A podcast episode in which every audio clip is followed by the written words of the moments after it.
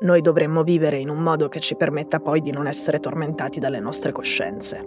Ma a scuola mi hanno detto che non posso avere nessuna posizione che non sia la posizione ufficiale della Russia.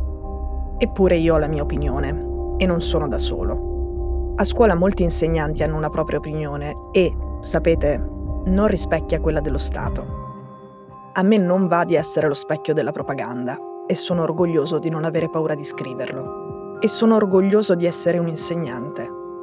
La mia coscienza è a posto e io adoro ogni singolo studente che ho avuto, che ho e che avrò. Camera Manafli ha 28 anni ed è, o meglio era, un professore di geografia in un liceo di Mosca.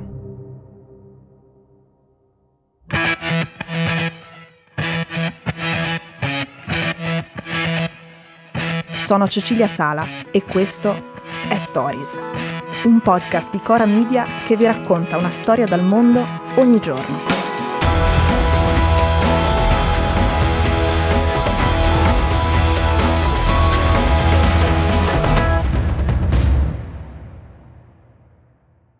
Camran ha perso il lavoro perché si è rifiutato di seguire le linee guida decise dalle istituzioni della Federazione russa sono delle linee guida specifiche che impongono come raccontare in particolare agli studenti questa guerra, che come sapete lì non si può chiamare guerra. Lui Camran insegna da sette anni. Dopo essersi laureato ha seguito anche un corso di pedagogia e poi ha fatto pratica nel lavorare con i ragazzi come volontario alle Olimpiadi di geografia per adolescenti. Camran ha detto che le conoscenze di base che i bambini russi acquisiscono a scuola sono molto buone, che i libri di testo sono di alta qualità e che in molte scuole c'era uno spirito di libertà, dove ogni insegnante in classe poteva sviluppare il pensiero critico degli studenti e poteva insegnare a modo suo. Da quando Camran ha cominciato a insegnare sette anni fa, i primi problemi sono venuti fuori con le ultime lezioni. Insegnanti lavorano anche come scrutinatori ai seggi e, a lui non è successo, ma in altri quartieri i suoi colleghi gli hanno raccontato che hanno dovuto manipolare i conteggi, cioè hanno dovuto buttare delle schede elettorali e riscriverle. Ma dopo il 24 febbraio, cioè dopo il giorno dell'invasione, il clima è cambiato in tutte le scuole. Camran dice, in effetti non riconoscevo più nemmeno la preside ci hanno inviato le linee guida sull'operazione speciale, come la chiamano loro, e noi dovevamo raccontarla ai ragazzi con le parole della propaganda e mostrandogli le immagini selezionate dalla propaganda. Naturalmente ho rifiutato. All'inizio non ci sono stati grandi problemi.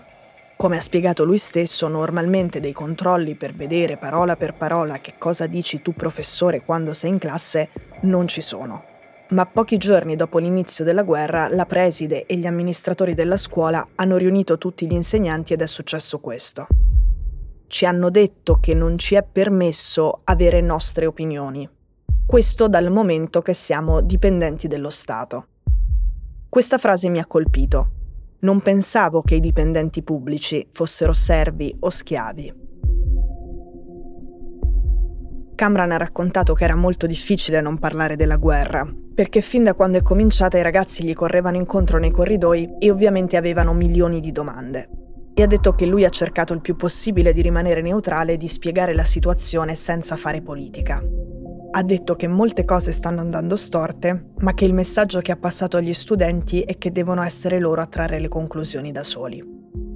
Camran dice, i giovani di oggi sono grandi e amano la pace più delle generazioni precedenti, e per come sono fatti loro non riescono proprio a capire che senso abbia andare laggiù e uccidere.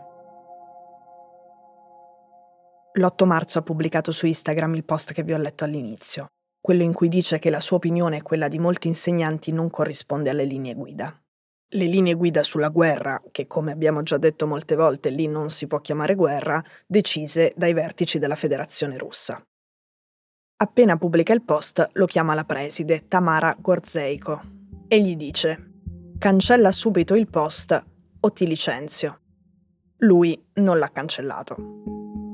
Il giorno dopo si presenta a scuola ma trova la polizia ad aspettarlo.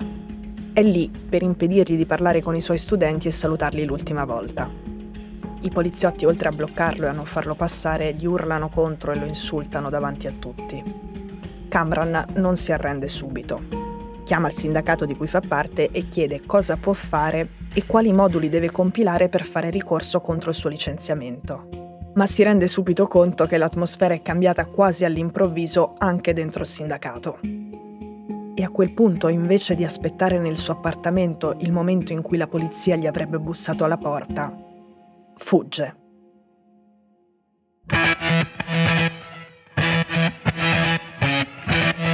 Stories è un podcast di Cecilia Sala prodotto da Cora Media.